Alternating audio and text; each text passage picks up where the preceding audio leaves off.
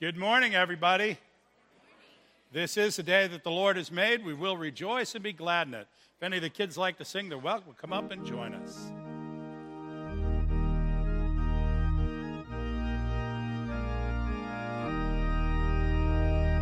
This is the day that the Lord has made. Let us rejoice and be glad in it. This is the day that the Lord has made. Let us rejoice and be glad in it. This is the day that the Lord has made. Hi, I'm Adrian. Usually I'm behind the camera or in the sound booth, but today I'm showing you just how easy a welcome video is. And because Julie said she would mess with my soundboard if I didn't do it. If you're new to our church, we have a welcome bag that you can pick up in the back of the sanctuary, at the connection site, or at the welcome and information desk. And for everybody, we'd like you to fill out your friendship card with your name so that we know you are here. If you'd like to receive our newsletter or have any updates for us, that's also on the front. And on the back, you can write prayer concerns, blessings, or notes to the staff. Welcome to Pendleton Center Church. We're glad to have you here. Thanks for making that, that, Adrian. Hopefully, one of you will step up to the mic and do that the next time. We do have two clipboards going around. This one, there's only one. It's for the altar flowers and the bulletins. And I always start that on the other side of the church, so I'm going to start it over here. But that one needs to go around the whole church. The other one is it's fish fry season. So it's time for us to start getting ready for that, get that in our mind. And I do want to invite you to that. In a week from this Wednesday, that's about a week and a half from now, on the first Wednesday in March, we're going to have an Ash Wednesday service. For those of you who remember communion on your knees the old way with the little cups and everything else, we do that on Ash Wednesday. So it's a great service, meaningful. We do invite and encourage you to it. Let's turn our hearts to the Lord in prayer, shall we? Dear Lord, we pray that your blessing would be upon us, that you would touch us and reach into our hearts, that as we've come to worship, you would prepare our souls to hear the grace of God and to receive the blessing of God. Be our strength, be our presence, be our glory now and always. In Jesus' name we pray. Amen. Chapter 5 Therefore, since we have been justified through faith, we have peace with God through our Lord Jesus Christ, through whom we have gained access by faith into this grace in which we now stand. And we boast in the hope of the glory of God. Not only so, but we also glory in our sufferings, because we know that suffering produces perseverance, perseverance, character, and character, hope. And hope does not put us to shame because God's love has been poured into our hearts through the Holy Spirit who has been given to us. God demonstrates his own love for us in this while we were still sinners, Christ died for us. Therefore, sin, sin entered the world through one man, and death through sin. And in this way, death came to all people because all sinned. But the gift is not like the trespass. For if many died by the trespass of the one man, how much more did God's grace and the gift that came by the grace of the one man, Jesus Christ, overflow to the many? For if by the trespass of the one man death reigned through that one man, how much more will those who receive God's abundant provision of grace and of the gift of righteousness reign in life through the one man, Jesus Christ.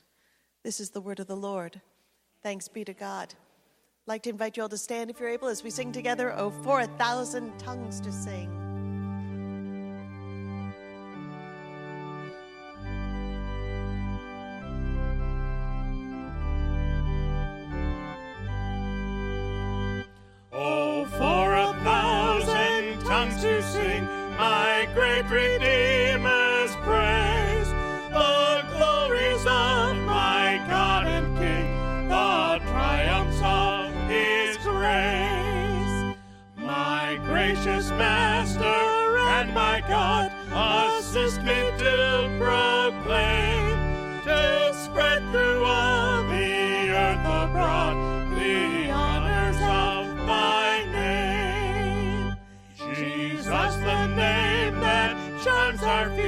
That bids our sorrow cease.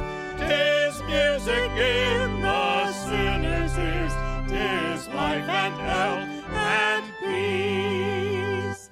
He breaks the power of cancelled sin, he sets the prisoner free.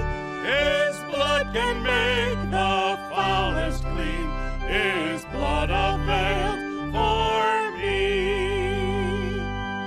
Lord be with you. Take a moment, if you will, and greet your neighbor with the peace of the Spirit.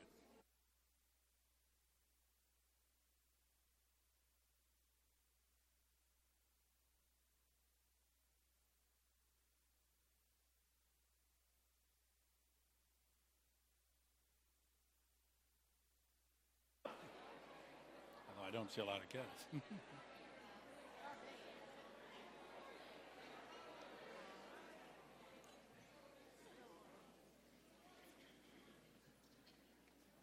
I know what that is. You do? Yeah. The Cup and uh, regular cup. Look at this one.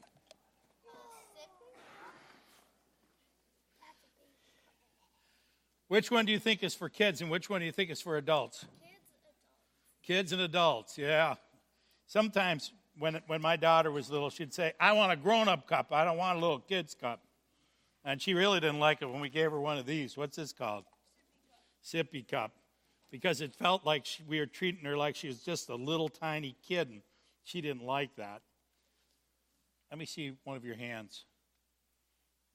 Which ones do you think is bigger? yeah, I think my hands are bigger than all of yours, isn't it? And you know why? You get a little cup because your hands are little. Not because you're you're you're too young, but because your hands are little. When you get older, you can hold a big cup. You know what it would be like if you tried to, to drink out of that grown-up cup? It'd be like me trying to drink out of this. And you know what would happen? I'd spill it all over me and make a mess. Right? So they don't give you a small cup because you're young. They give you a small cup because your hands are little. Yes, sir. Yeah, because of the size you, because of the size of your hand, the size of the cup you need for your hand. Exactly. What did you want to say? Because if, and also if it's too heavy, um, then you will. It'll you might drop it, it might break, right?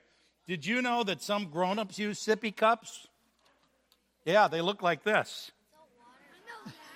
Yeah. Well, all this is is a grown-up sippy cup. Did you know that? You have one too? Okay. You know why? Because grown-ups even know sometimes they're going to spill. So, you know, as you get older, your parents will give you more and more things. Don't be in a hurry to grow up because God blesses you when you're little. All right? And it's okay to have little hands. Someday you'll have big ones.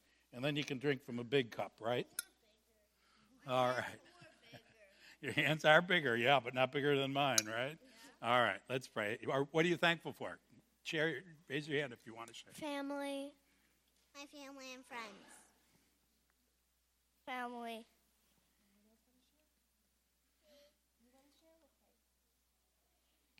I got my my friend microphone. Okay. Lord, we thank you for friends and we thank you for family. We thank you for little hands and big hands, and we thank you for all the blessings you give to us. In Jesus' name we pray. Amen. You guys can go out to church school. All the kids are welcome to go out to church school. You notice I didn't fill it up and try and drink out of it.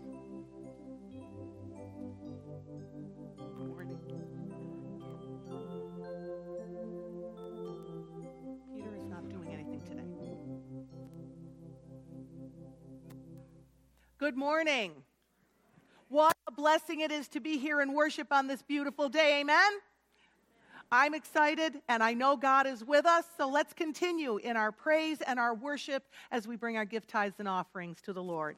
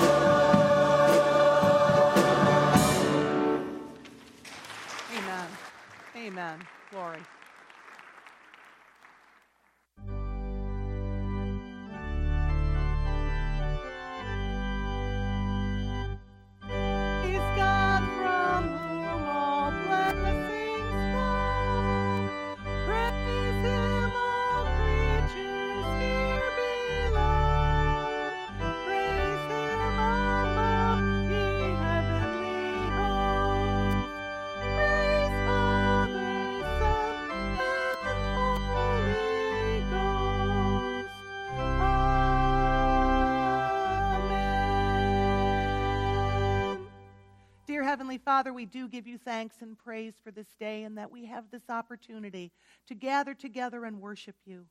We are so grateful for all the gifts that you pour out into our lives. Lord, everything that we have belongs to you. We offer back this small token of our appreciation for your great love and provision. We ask that you would bless it, multiply it, and give us wisdom to know how to best use it for the furtherance of your kingdom. We just ask, Lord God, that many would come to salvation in Jesus Christ through the ministries of this church.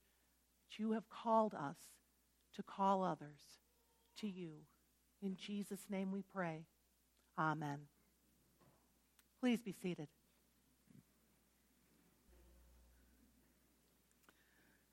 What a blessing to come before the Lord. What a blessing to worship God's holy name. We have um, just a couple of things that we're aware of right now this morning. We have um, Irene Tate and Carm Falbo who are scheduled for surgery this coming week. I know there are other things that you're aware of that are on your hearts, and we want to lift all these things up before the Lord in prayer. So if you would join me from your seat, or you're welcome to come join me at the rail, either standing or kneeling, let's turn to the Lord in prayer.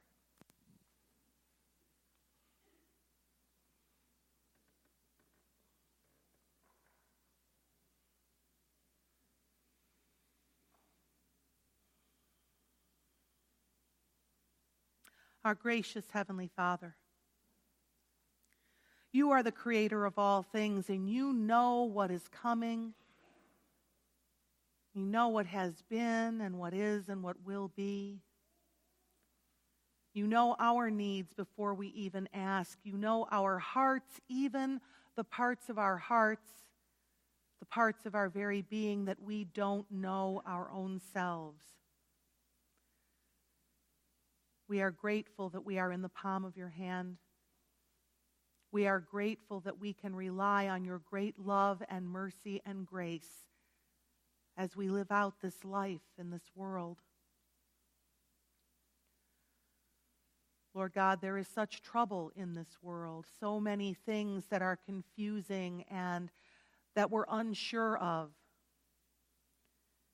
We just ask for you to give us the assurance of the presence of your Spirit. Assure us of your great love and mercy. Assure us that you will never leave us nor forsake us. Increase our faith, Lord. Help us to know that you are God. Be with us and help us to carry your love and your grace and your mercy into all kinds of situations as we encounter all kinds of people. As we consider the condition of things in this world, in our nation, in our state, in our local communities. There are many things, Lord, that we cannot do, many things that we cannot influence, but we can pray. And we pray, Lord God, that you would help us to love one another. We pray, Lord God, that you would give us your peace and make us to be peacemakers wherever we go. We pray, Lord God, that you would give us the wisdom to know that we need to think before we speak, that we need to pray for your wisdom before we judge, that we need to be, as the scripture says, those people who, for however far it may be up to us, are at peace with everyone around us. Lord God, we pray now in Jesus' name that you would touch all those who are sick and infirm, that you would strengthen those whose bodies or souls or spirits are in need of your strengthening power, that you would be with those who are recovering and who are going in for surgical procedures. That you would be with the members of the medical community. Give them wisdom, Lord, that is beyond their learning, that is beyond their experience in this realm. Wisdom that comes from you to bring healing in all circumstances. We pray, Lord, for those who are grieving losses. We pray that they will be comforted. We pray that they will find your peace by the presence of your Spirit. We pray that they will have blessed and wonderful memories. We pray that they will find joy and that you will share with them the hope of eternal life. Lord, we pray that as we continue in this worship time to hear your word and to sing your praises, that you would just wash over us by your spirit and transform us. Make us into people who can share your grace in whatever form it needs to be with all those we meet. Let us shine the light of your love wherever we go. Be with Pastor Tom as he delivers the message you have given for us this day. Let it be a blessing to him and a blessing to us.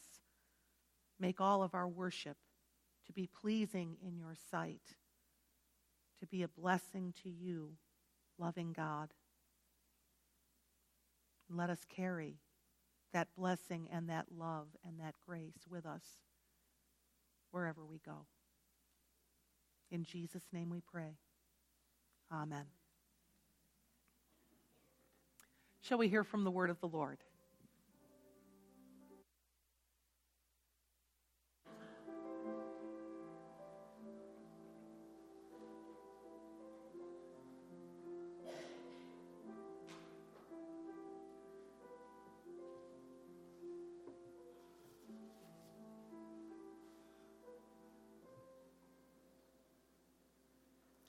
Good morning.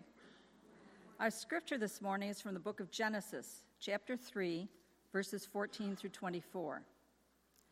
So the Lord God said to the serpent, Because you have done this, cursed are you above all livestock and all wild animals. You will crawl on your belly, and you will eat dust all the days of your life. And I will put enmity between you and the woman, and between your offspring and hers.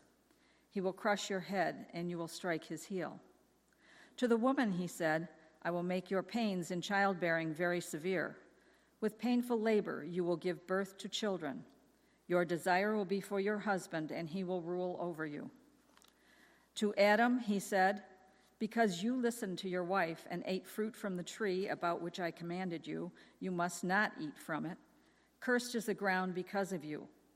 Through painful toil, you will eat food from it all the days of your life. It will produce thorns and thistles for you, and you will eat the plants of the field. By the sweat of your brow you will eat your food until you return to the ground, since from it you were taken. For dust you are, and to dust you will return. Adam named his wife Eve because she would become the mother of all the living. The Lord God made garments of skin for Adam and his wife and clothed them. And the Lord God said, the man has now become like one of us, knowing good and evil. He must not be allowed to reach out his hand and take also from the tree of life and eat and live forever. So the Lord God banished him from the Garden of Eden to work the ground from which he had been taken.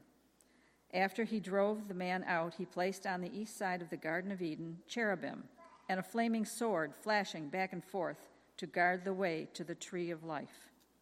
This is the word of the Lord. Thanks be to God. Thank you, Jan. A little by little, we're working through this little study of the book of, of Genesis. Today, we're going to be looking at the story from Genesis. And if you're following along in the Bible, you might want to keep a finger on Romans chapter 5 that Sherry read for us, because we're going to be doing a little study of that particular passage of the Bible as well. The garden was perfect, it was easy, it was good. It was filled with joy. They didn't mean to wreck it. I don't think so. I don't think they realized what they were doing. I wouldn't say it was an accident. I had that happen once. My wife had her favorite mug by the right next to the sink, and I reached for something and went into the sink and shattered. You know, I didn't mean to do it. I didn't intend to do it. But they did it. And they broke it and you can't put it back together again. I tried to glue that mug back together again, didn't work. It was perfect. They were innocent. They were good. Like little children, you know? We look into we look into their lives and that's why we like to see them dancing around and playing around because they have an innocence about them. They haven't yet eaten from that that fruit of evil. But we have and we broke it. And because of it, Adam and Eve received the curse, and we received the curse as well. Talks about the relationships between men and women. You'll desire him, but it'll be a jerk. Maybe you didn't read that, ladies, but that's basically what it said. You're going to have pain between children and parents. You're going to struggle and you're not going to live forever.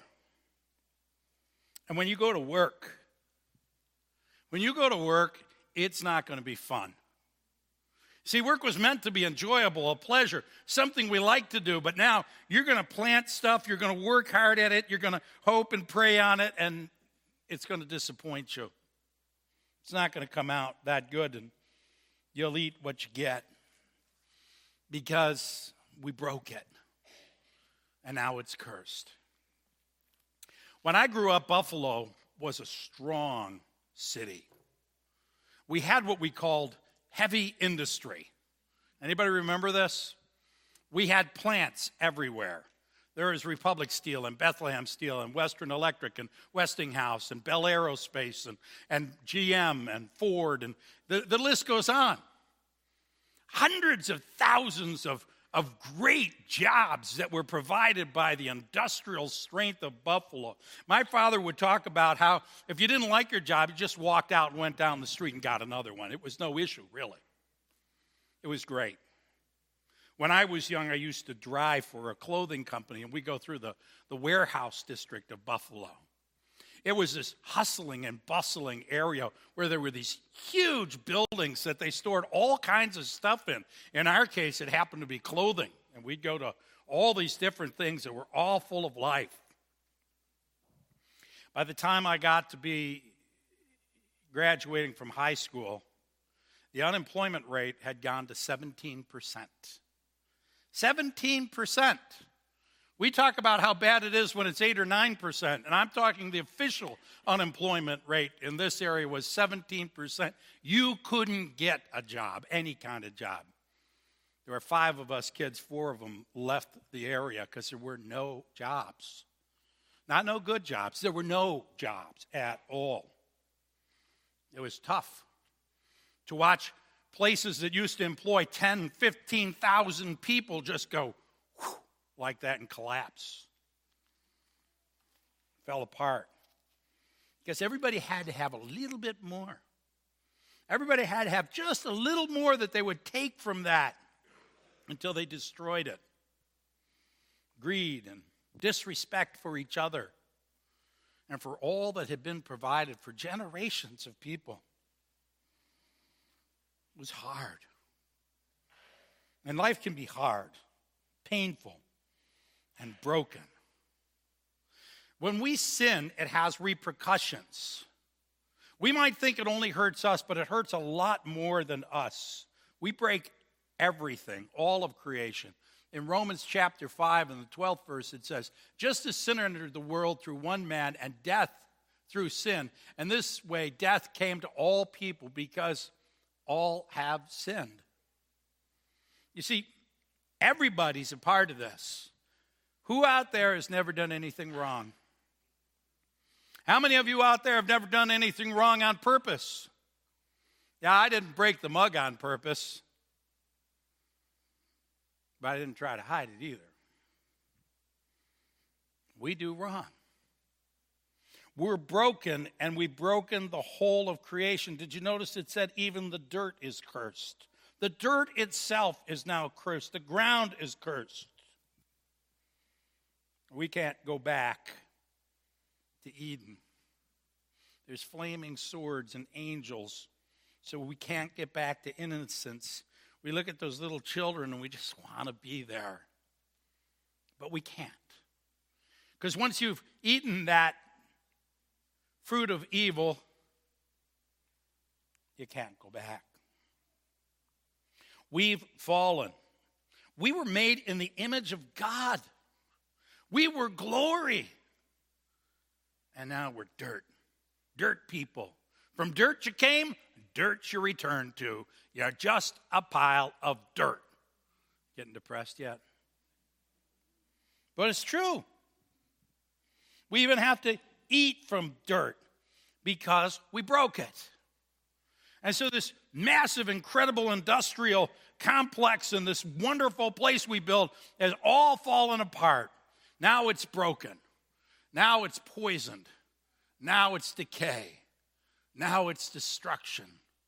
And the magnificent opportunities are now poison.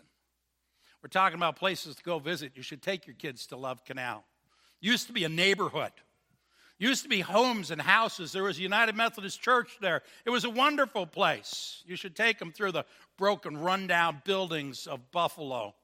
Drive quick, but you should go there. Because they need to see sometimes that there's a dark side to the world. and that what we do makes a difference. Oh, I know, you didn't put any of those chemical drums out in those fields in Niagara Falls. I hope it wasn't you. But you poured your oil from the oil change in your backyard. You poisoned it. You broke it. You're a part of it. The difficulty is, is that we need to come to understand who we are and what we've done. And so we're going to go through the steps of grace. Because today, the key to the kingdom is the most important key, and that is grace. You can't even get into the kingdom unless you understand grace. And grace comes in many forms. First, we read about in verse 20. The law was brought in so that the trespass might increase. You know why we have rules in the Bible? So that we would know how bad we are. God isn't under any delusion that you can keep them. He just didn't want you to think that you didn't do anything wrong. Because we're the kind of people that pretend it wasn't us. Oh, I didn't do that. Yeah, you did. You did. And we need to be convicted and we need to confess that we're the ones who are broken. The reason why I'm not in trouble with my wife for breaking her mug, even though she was disappointed and hurt, is because when she came home, she saw it laying there, and I said, I did it. I didn't take it out in the backyard and hide it. Oh, what happened to your mug? I have no idea where it went. Maybe one of the dogs did something. I have no idea. Must have been those guys over there. We think if we hide it, we think if we put it aside somewhere where people can't see it, then nobody will realize it's our fault. But it is our fault. Convicting grace. It tells us that we broke it. And we didn't just break part of it, we broke the whole gosh dang thing. In chapter 8 of Romans, it says to us creation was subjected to frustration not by its own choice, but by the will of the one who subjected it, and hope that creation itself will be liberated from its bondage to decay and brought into the freedom and glory of the children of God. We know that the whole creation has been groaning as in pains of childbirth right up to the present time. Some people are under the delusion that the world is good, nature is good. Nature's messed up. Oh, animals are all good. I watch my dogs. They go out and take a mouse and torture the little thing. That's not good.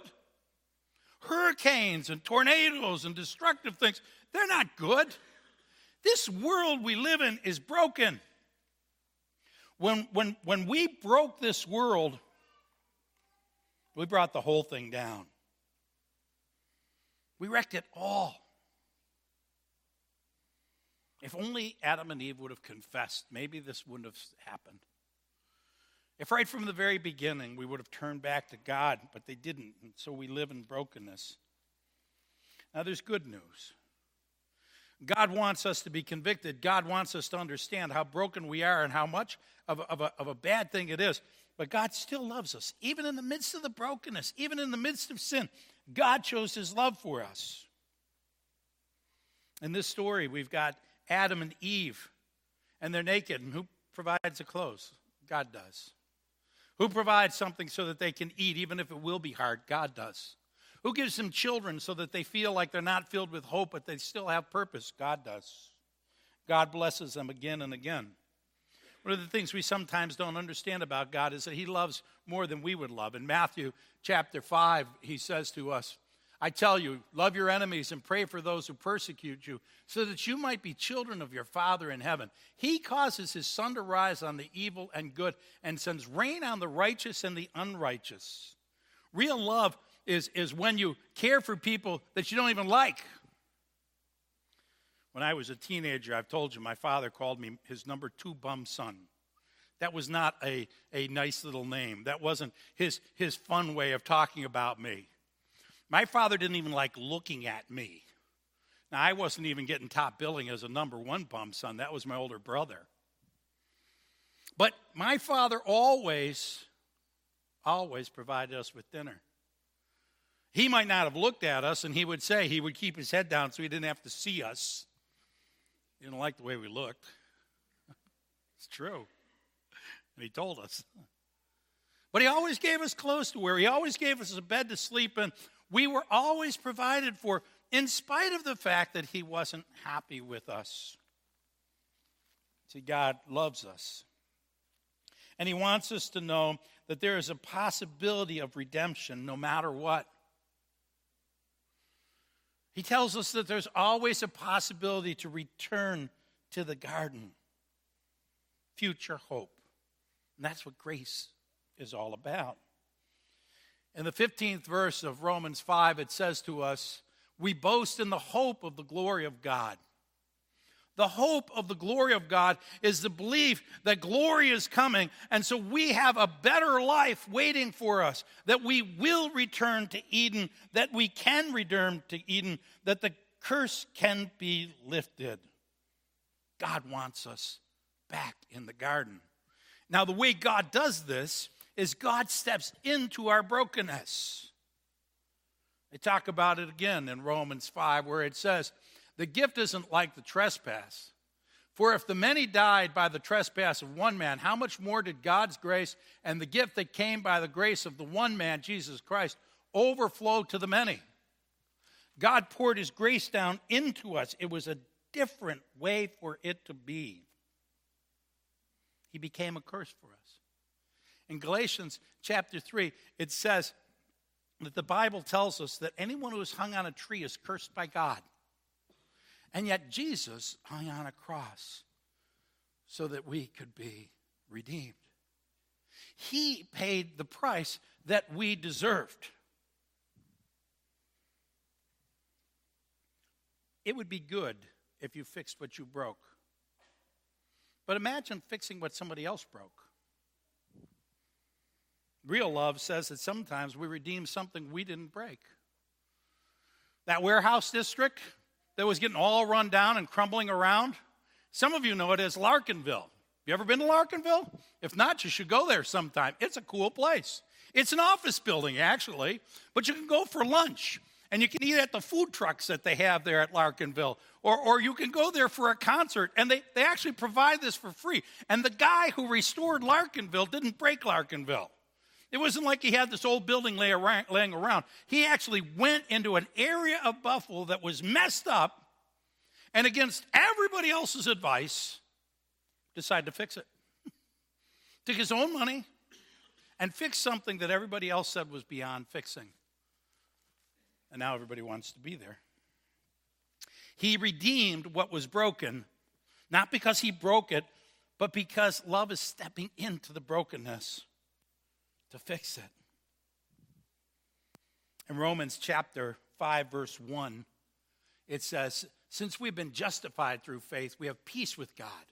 Through our Lord Jesus Christ, through whom we have gained access by faith into this grace in which we now stand. God actually justifies us. Justify is an interesting word. If you're writing up a, a paper on your computer, justifying the margins makes them straight. Computers can do that. We tried to do it with our manual. Anybody remember the manual typewriters? You can't justify with a manual typewriter. We tried. It didn't work. It didn't work. We get it close, but not perfect. Justify means it's perfect. You follow? that what was all messy is now perfect. We think of it in terms of law, legal terms as well. You're standing before the judge and you're looking for justice. So imagine you've done something wrong and you're standing before the judge. I was in the uh, Amherst uh, traffic court once. Yes, I was speeding, I'm admitting. Okay? And this is a big room. There had to be at least two or three hundred people there. And everybody that goes before the judge they're doing it over, over a speaker system, so we all know what's being said. And this little old lady goes up and stands in front of the judge. And the judge says to her, So, what are you here for? She said, I was speeding, Your Honor. He said, Well, how many tickets have you had in your life? And she said, This is my first, Your Honor. He said, Well, how old are you? She said, I'm 93. He said, you're 93 and you've never had a traffic ticket before this one? She said, Yes, Your Honor. He said, Get out of here. Get out of here. You don't have a ticket now. You're not going to have one in my court. If you've got 93 years without speeding, you don't. You, I don't know if you knew the judge could just throw it right at God, make it go away. She walked out of there, not with points on her license, not with going to school, not with a fine, just gone. Now, we think that's kind of cool, you know, get out of a speeding ticket. But imagine now you're standing before the judge and your crime is a capital crime. And if you're declared guilty, the verdict is you will be executed.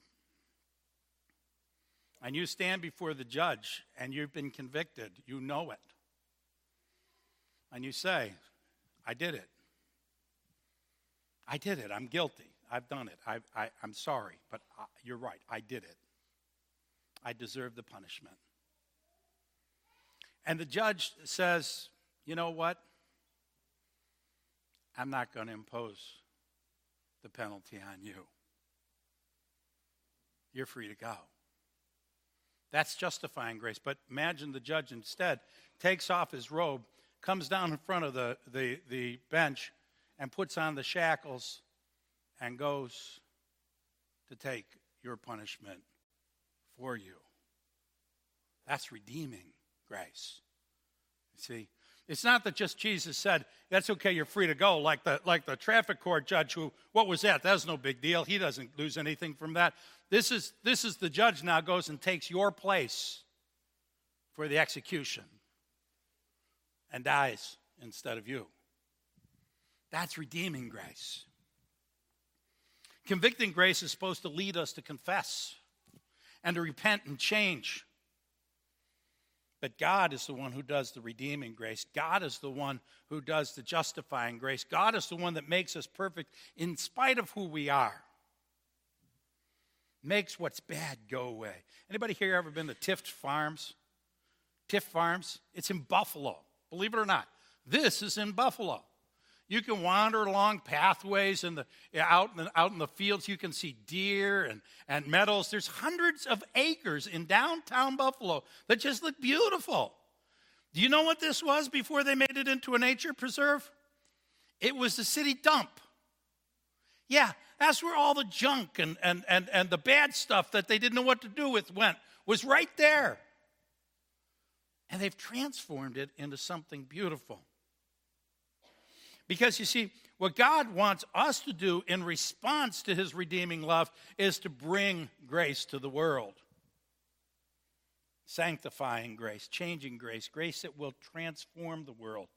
See, in life, we get a little glimpse of heaven and a little glimpse of hell. And the whole goal is that we'll point to eternity where it'll be perfect again. And we'll try to bring a little more heaven to this world we live in. Because life is a struggle. And I think we underestimate the struggle. The struggle is with a lot more power than we realize. Ephesians chapter 6 says to us, our struggle isn't against flesh and blood, but against the rulers, against the authorities, against the powers of this dark world, against the spiritual forces of evil in the heavenly realms.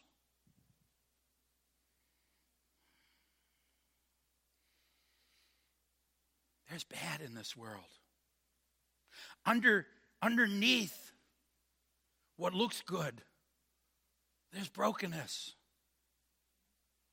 And sometimes just because we can't see it doesn't mean it's not there. Anybody ever seen Mount Niagara? Over in Niagara Falls, they've got a mountain built right in the middle of the city. It's really kind of cool. They built it right next to the, the outlet store so everybody could see the mountain that we built. Oh, that's what's underneath it. Yeah, it's, it's a, a, a, a toxic waste disposal site because we are so proud of the toxic waste we have in our world, in our part of the country, that we put it right in the middle of our global city, right? So everybody can see it and know we are proud of our junk. Well, I'm sorry if you made that decision. I'm not trying to pick on you. Maybe you work for them. I don't know. Looks beautiful now. Really does. And I'm glad they made it look beautiful instead of just pounding it up the way they used to and let the ugliness look for everybody else. But we know that underneath there's still junk. And that's where our life is. Underneath, we know that there's still brokenness, there's still problems in our world.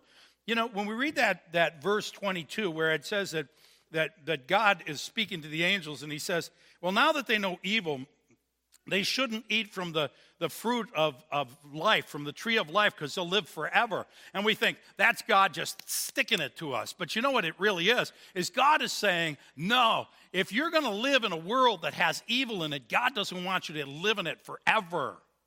God doesn't want to curse you forever. God's goal is that there'll be an end to this at some point because this world is hard, it's broken, it has suffering. And the suffering, in and of itself, can be pain just for pain's sake, or it can be suffering that leads to strength. Again, Pastor Sherry read from us from Romans where it says, Not only this, but we glory in our sufferings. How many of you glory in sufferings, by the way? You know. Because we know that suffering produces perseverance, perseverance, character, character, hope, and hope doesn't put us to shame because God's love has been poured out into our hearts through the Holy Spirit who's been given to us. So we, we go through convicting grace, and that causes us to confess and turn towards God. And He gives us redeeming and justifying grace. But then God calls us again to turn towards changing this world, and He gives us the Holy Spirit so that we have the strength to overcome the battle, because the battle is real. There's a battle between us and the angels of Satan, the demons that were cast out of heaven. That's what it talks about in this passage when it says that the snake went from being upright to being down in the dirt, went from being living in glory to going down into the dust. Satan was cast out of heaven. In the book of Revelation, it says he was cast out with a third of his demons. In the book of Isaiah, it tells us about it. It says, How you have fallen from heaven.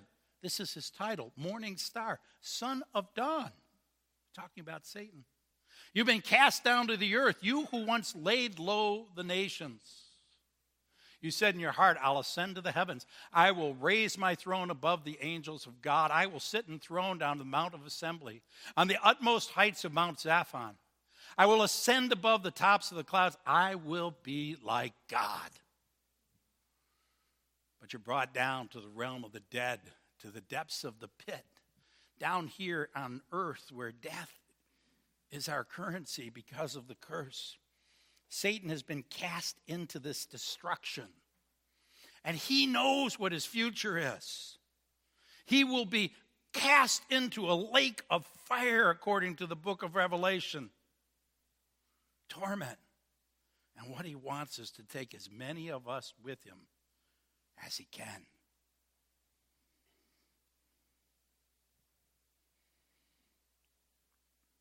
God wants us to be a sanctifying force in this world so that we can bring glory to the world.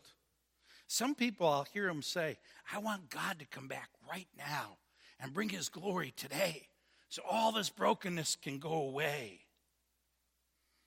I've had that prayer, but mine sounds a little different.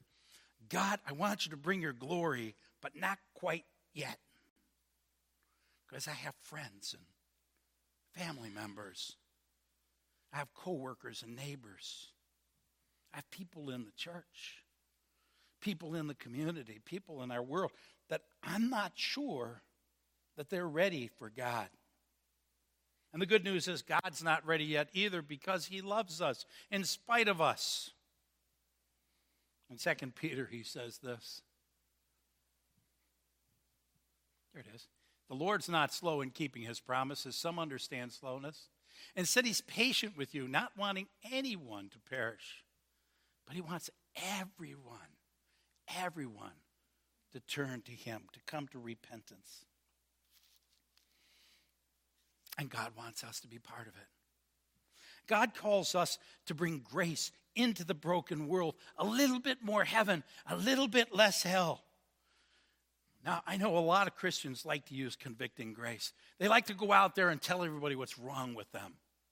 And there are a few people in this world that need to hear what's wrong with them. I know that.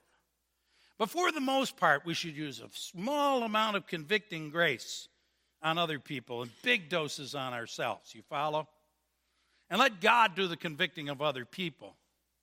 Because I'll tell you what I discover is that a lot of the people out there, their problem is not that they need to be told what's wrong with them. They need to be told what can be right with them. They need to hear about the redeeming grace of God. They need to know that they can have their sins forgiven and made perfect. They need to know they can hear the words, in the name of Jesus Christ, your sins are forgiven.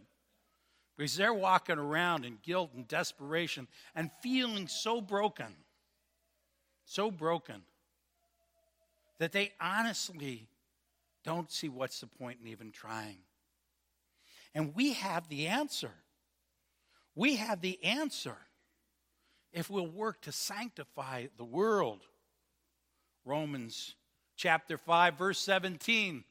If the trespass of one man death reigned through that one man, how much more with those who receive God's abundant provision of grace and the gift of righteousness reign in life through one man, Jesus Christ? If we can bring that grace, we can change the world.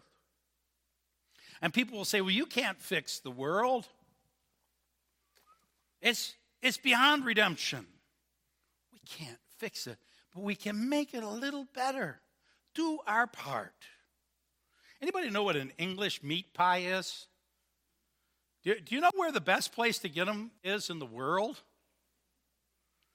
Parker's. Do you know where Parker's is located? In South Buffalo in a tin can building. Can you imagine this? People from all over the world, including England, are ordering their English meat pies from South Buffalo in some corrugated metal building. There's the meat pies. And what Parkers have done is they've actually done such a great job selling these silly little meat pies, okay, that now they've decided they're going to create a little touch of England in South Buffalo. So, what they're going to do is they're going to turn the inside of this tin can building into pubs and shops and all this kind of stuff, little cobblestone streets so you can walk down the streets of England. And they're even going to make an artificial cloud that comes along and rains on you from time to time so that you'll feel like you're truly in England. and people say, You're crazy. And they even said, We feel like we're probably a little foolish, but we're going to do it anyways. And they put out a flag the English flag in front of their plant because they sell English meat pies. And the wonderful, gracious people of Buffalo tear it down about every eight to ten weeks. Really? Really? Because we hate England so much? Really? Really? But they're going to do it anyways. They're going to do it anyways. People will throw brokenness at you, disappointment. People will cause you to fear and have troubles. People will criticize you for trying to offer love, but that doesn't mean you should stop loving anyways. Doesn't mean we shouldn't offer hope and possibilities because God wants us to bring the good news of the glory that is to come. You've heard me say it before. Somebody's going to say to you somewhere along the line, they're going to be talking about being sick or this or that, and they're going to say, well, better than the alternative. You've heard that, right? And you know what the answer is? No, it's not. It freaks them out, stops them dead in their tracks. You want an opportunity to share about God? That's all you got to say. No, it's not. They go, what? what? This is what the book of Revelation says to us in, in chapter 22. The angel showed me a river of the water of life, as clear as crystal, flowing from the throne of God and the Lamb down the middle of the great streets of the city. On each side of the river stood the tree of life, bearing 12 crops of fruit, crops of fruit yielding its fruit every month and the leaves of the tree are for the healing of the nations. No longer will there be any curse. The throne of God and of the Lamb will be in the city, and his servants will serve him. They will see his face, and his name will be on their foreheads, and there'll be no more night. There'll be no more curse. They'll not need the light of the lamp or the light of the sun, for the Lord God will give them light, and they will reign forever and ever and ever. We can be part of the problem or we can point to the solution, the redeeming, the justifying, the convicting and the sanctifying grace of God. And the people in our world need it. The children need it. Our teenagers need it. The angry people that are yelling at each other need it. The people that are out there struggling to try and get by in life and feeling disappointed and discouraged, they need it. The people who feel like there's no place for them in this world, they need it. We all need it. We can live in the curse. We can live to the curse.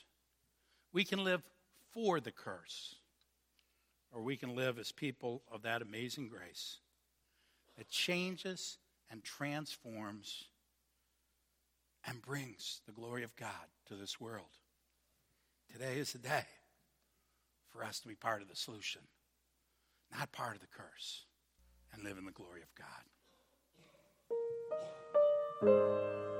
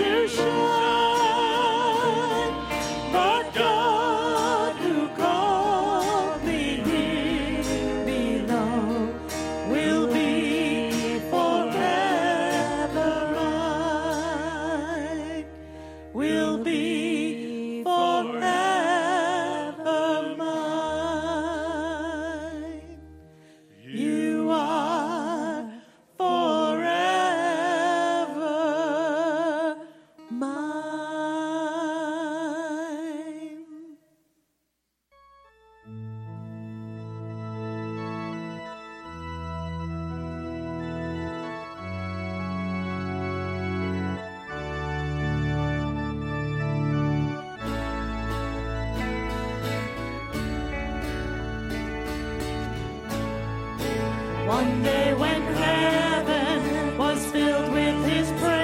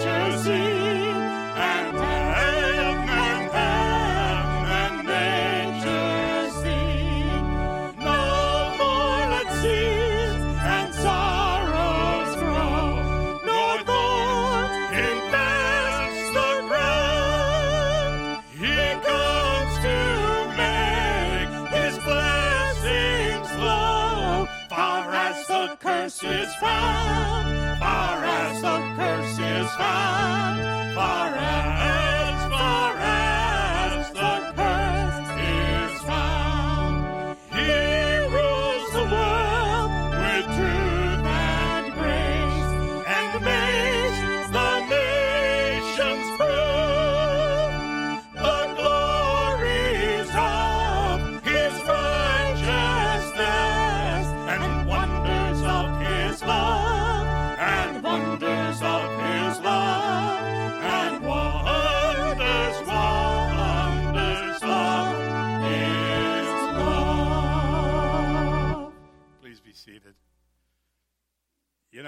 when, they started playing that last night, the people in the congregation went, What? What? That's Christmas, dude. but don't you understand? The whole thing is all the same thing. God stepped down into the midst of our brokenness, was born into our troubles, not to judge us, not to make us feel bad, but to redeem us and transform us that we might be raised in glory with him. The curse is lifted. God gives us glory back again. We can look forward to redemption. So as we turn to God, let's remember we turn to God that we might change each day, little by little, become more what God wants us to be, to bring a little more of heaven into this world and transform more and more souls to God. Shall we pray? Dear God in heaven, I have sinned. I broke it. I did it. It's my fault. Forgive me, Lord. Redeem me and transform me that I might be a person who brings change, brings love, brings grace, brings redemption of God to this world and lives for glory now and forever. In Jesus' name, amen. You know, I said this last week, and I said, you know, in a minute you're going to be declared perfect. Let's see how long you can make it last. I had two people tell me they didn't get out of church. so let's see if you can make the front door, okay? Before you mess it up. I know we live in a broken world, but God doesn't want you broken, He wants you good. In the name of Jesus Christ, your sins are forgiven.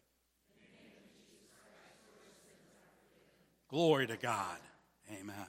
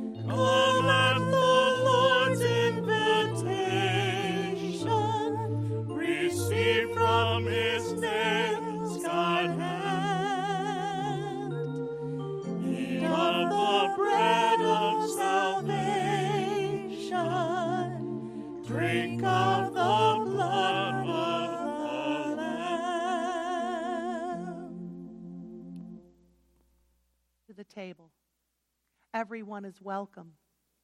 If you love God, repent of your sin and seek to live in peace as a disciple of Jesus Christ, you are welcome to come to the table. We are one in Christ. Doesn't matter what church you're from or if you're from no church. If you want to come and receive all that God has for you this morning, if you want to meet with Christ, come to the table. The Lord be with you. Lift up your hearts. Let us give thanks to the Lord our God. Blessed are you, Alpha and Omega, whose strong and loving arms encompass the universe. For with your eternal word and Holy Spirit, you are forever one God. Through your word, you created all things and called them good and in you we live and move and have our being. When we fell into sin, you did not desert us. You made covenant with your people Israel and spoke through prophets and teachers. In Jesus Christ, your word became flesh and dwelt among us, full of grace and truth. And so, with your people on earth and all the company of heaven, we praise your name and join their unending hymn Holy, holy, holy Lord, God of power and might. Heaven and earth are full of your glory. Hosanna in the highest. Blessed is he who comes in the name of the Lord. Hosanna in the highest. Holy are you, and blessed is Jesus Christ, who called you Abba, Father. You embraced a people as your own and filled them with a longing for a peace that would last and for a justice that would never fail. In Jesus' suffering and death, you took upon yourself our sin and death and destroyed their power forever. You raised the same Jesus from the dead, who now reigns with you in glory, and poured upon us your Holy Spirit, making us the people of your new covenant. On the night before meeting with death, Jesus took bread and he gave thanks to you. He broke the bread and gave it to his disciples. He said, Take and eat. This is my body, which is given for you.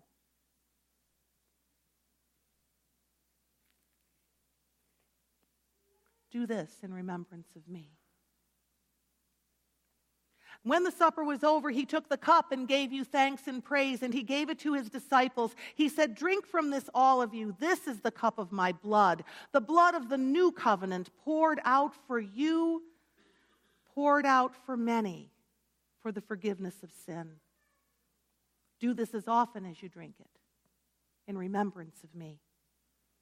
And so, in remembrance of these, your mighty acts in Jesus Christ, we offer ourselves in praise and thanksgiving as a holy and living sacrifice in union with Christ's offering for us as we proclaim the mystery of faith. Christ has died, Christ is risen, Christ will come again. Pour out your Holy Spirit on us gathered here. And on these gifts of bread and wine, make them be for us the body and blood of Christ that we may know the presence of the living Christ and be renewed as the body of Christ for the world, redeemed by Christ's blood. As the grain and grapes once dispersed in the field are now united on this table in bread and wine, so may we and all your people be gathered together from every time and place into the unity of your eternal household and feast at your table forever through Christ, with Christ, in Christ. In the unity of the Holy Spirit, all honor and glory is yours, Almighty God, now and forever. Amen. Shall we pray together the prayer Jesus taught us? Our Father, who art in heaven, hallowed be thy name. Thy kingdom come, thy will be done, on earth as it is in heaven. Give us this day our daily bread and forgive us our trespasses, as we forgive those who trespass against us. And lead us not into temptation, but deliver us from evil. For thine is the kingdom, and the power, and the glory forever and ever. Amen. Will those serving this morning please come forward?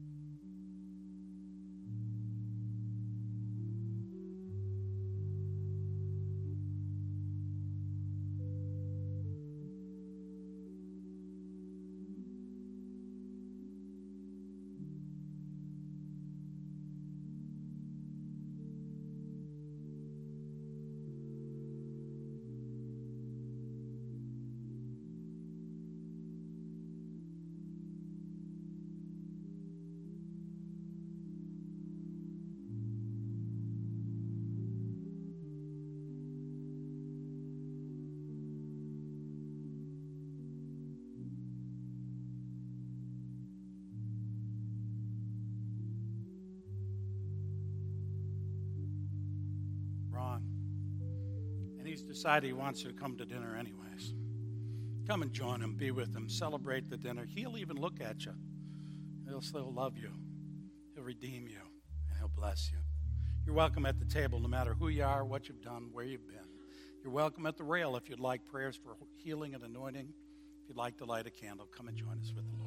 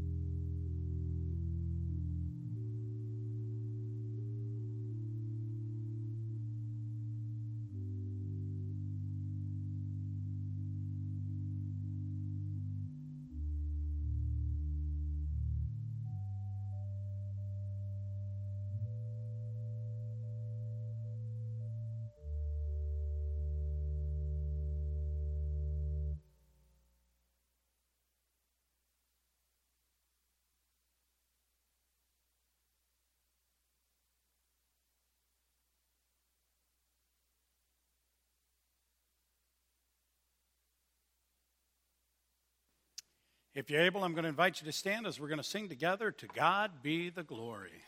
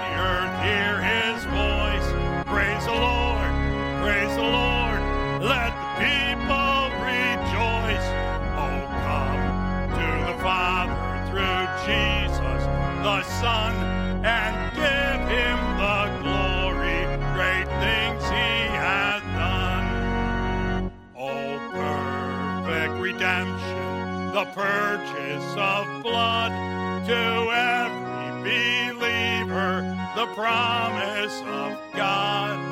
The duelist offender who truly believes that moment from Jesus a pardon receives. Praise the Lord, praise the Lord, let the earth hear his voice. Praise the Lord, praise the Lord,